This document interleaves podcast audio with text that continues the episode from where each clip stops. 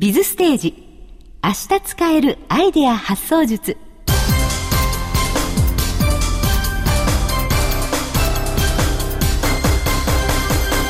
日々ビジネスの場で活躍されているあなたに。そしてこれから活躍したいと思っているあなたに。仕事や人生をもっと充実させるヒントをお届けするプログラム「ビズステージへようこそ」この時間は常にアイデアを求められているビジネスパーソンのあなたに明日使えるアイデア発想術を全13回にわたってお届けします。今回はその13回目最終回です。お話は NPO 法人ソフトパークの理事でファイナンシャルプランナーそしてブレインパートナーでもある東堂武先生です。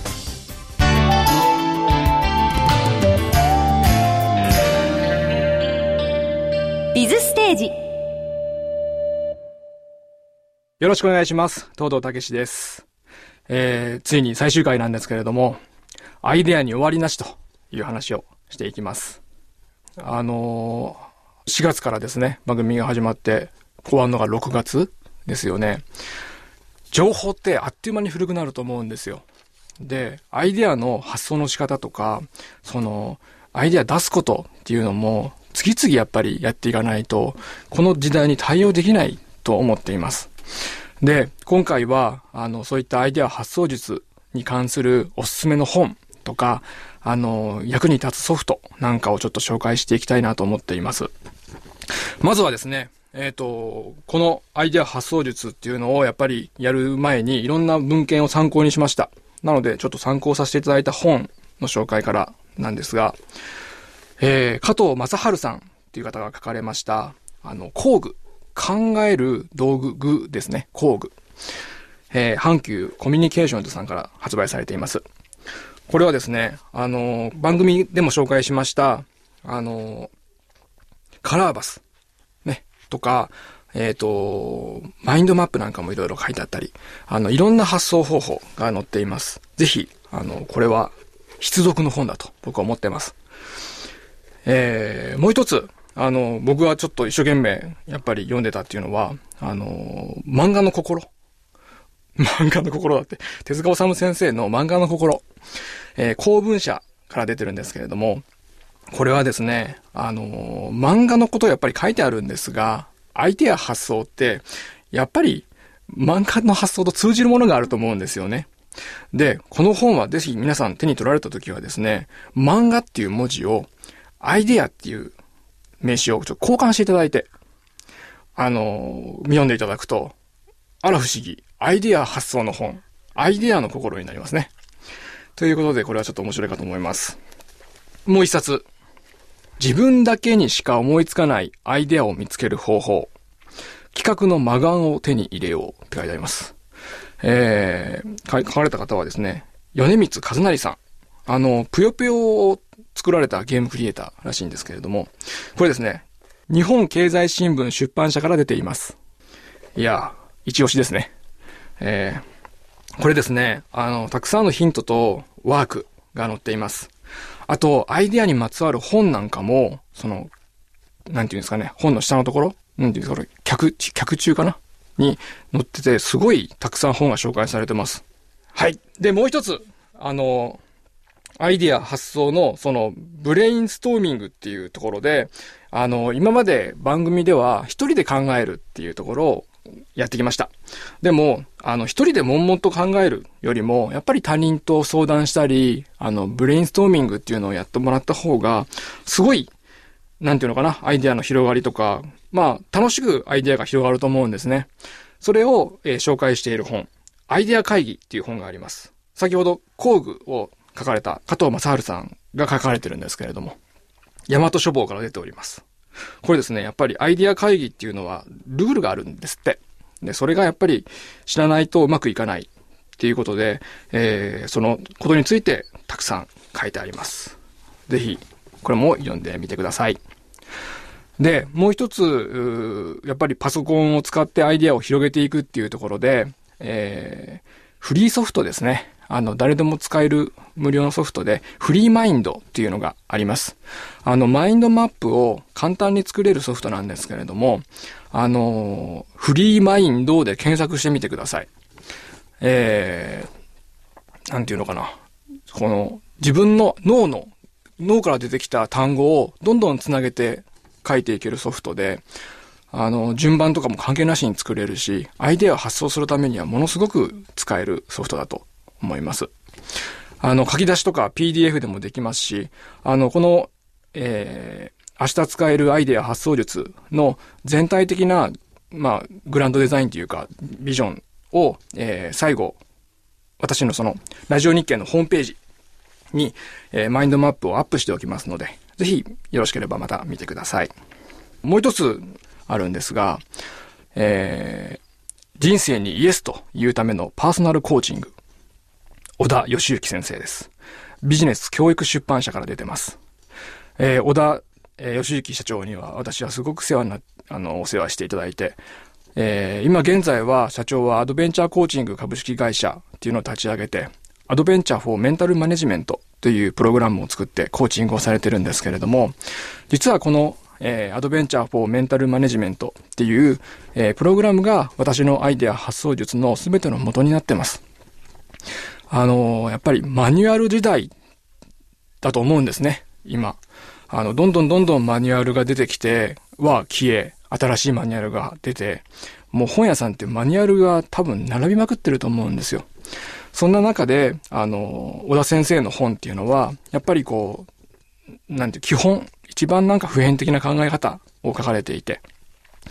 えー、大脳生理学とか認知心理学、脳を使ったそういったことがやっぱり主なんですね。なので、えー、何か迷ったらその本に戻るみたいな、いうのが皆さんもあればいいかなと思います。はい。やっぱりあの、自分に合った発想法っていうのを見つけてもらうのが一番いいと思うんですね。発想法にルールはないですし、えー、まあ、本を見て参考にするのもいいです。ラジオを聞いて、この番組を参考にしてもらうのはもちろん嬉しくていいです。ただ、あの、自分の発想法をどんどん作ってもらって、あ、これいい発想法だなって思ったら、それをどんどんこう広げてってほしいんですね。あのー、こんな発想できたよって、なんかあった時に僕に教えていただければ一番嬉しいなと思います。で、えっ、ー、と、最後に、最後の最後に紹介したいのはですね、あのー、大好きな藤子 F 不二雄、えー、ドラえもんの作者ですよね。の、あの作品なんですけれども、えー、ドラえもん誕生っていう作品があります。これ、お見せできないのがすごく残念なんですが、あの、ドラえもん誕生っていう作品を読んでいただくと、アイデア発想のすべてがわかります。えー、まあ、どっか皆さんとちょっとお会いする機会があれば、そういったドラえもん誕生をみんなで見て、アイデア発想をちょっとこう、紐解きたいなとも思ってるんですけれども、そういうなんか、あの、機会をこれからどんどん作っていきたいなとも思っています。えー、このですね、アイデア発想術、明日から使えるアイデア発想術を通して、えー、やっぱり私が伝えたかったことっていうのは、あのー、やっぱりアイデアを発想して人生を変えましょうというとこです。あのー、人生変わると、やっぱり楽しいですし、これからね、あの悩みがたくさんある人も、アイデアさえ発想できれば、なんていうのかな。楽しく何でもいけちゃうと思うんですね。あの、前向きな発想ができると思うんですよ。自分はアイデアが発想できるから、こんなとこでくよくよしてもしょうがねえ。新しいアイデアどんどん出るんだし、いいやっていう前向きな肯定的な思考が持てると思うんですね。あの、アイデアをやっぱり実現するっていうのが僕たちの目標であって、その目標を、ビジョンを、あの、まず持ってほしいんです。ビジョンさえ持てば、やっぱりアイデアは後からくっついてきますし、やっぱりこの、なんていうのかな、どんどんどんどんこう、アイデアが出る人っていうのは、次から次へとアイデアが発想できる人なんですよ。なので、そういう人になっていきたいですし、皆さんもなってほしいと思っています。えー、最後、まとめじゃないんですけれども、私がいつもちょっとこう、えー、この言葉はいい言葉だなっていうのを、えー、紹介して、この番組を締めたいと思いますが、えー、明日からではなく、私たちは今、この瞬間から変わることができます。他人と過去は変えることができません。自分と未来は変えることができます。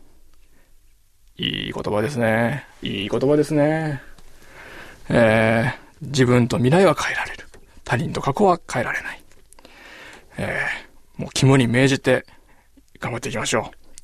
えー、あと、あの、僕の大先生、小田義行社長がよく言っている言葉、今日という日は残りの人生の第一日目であるっていういい言葉もあります。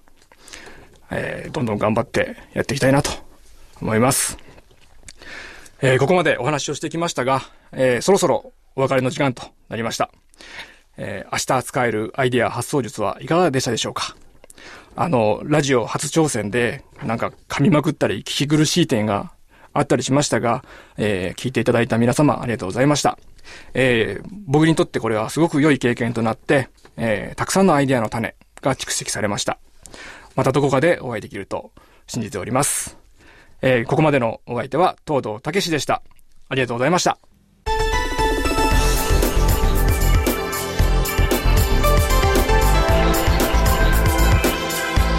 送りしてまいりました「ビズステージ。明日使えるアイデア発想術」今日より元気な明日につながるヒントは見つかりましたか？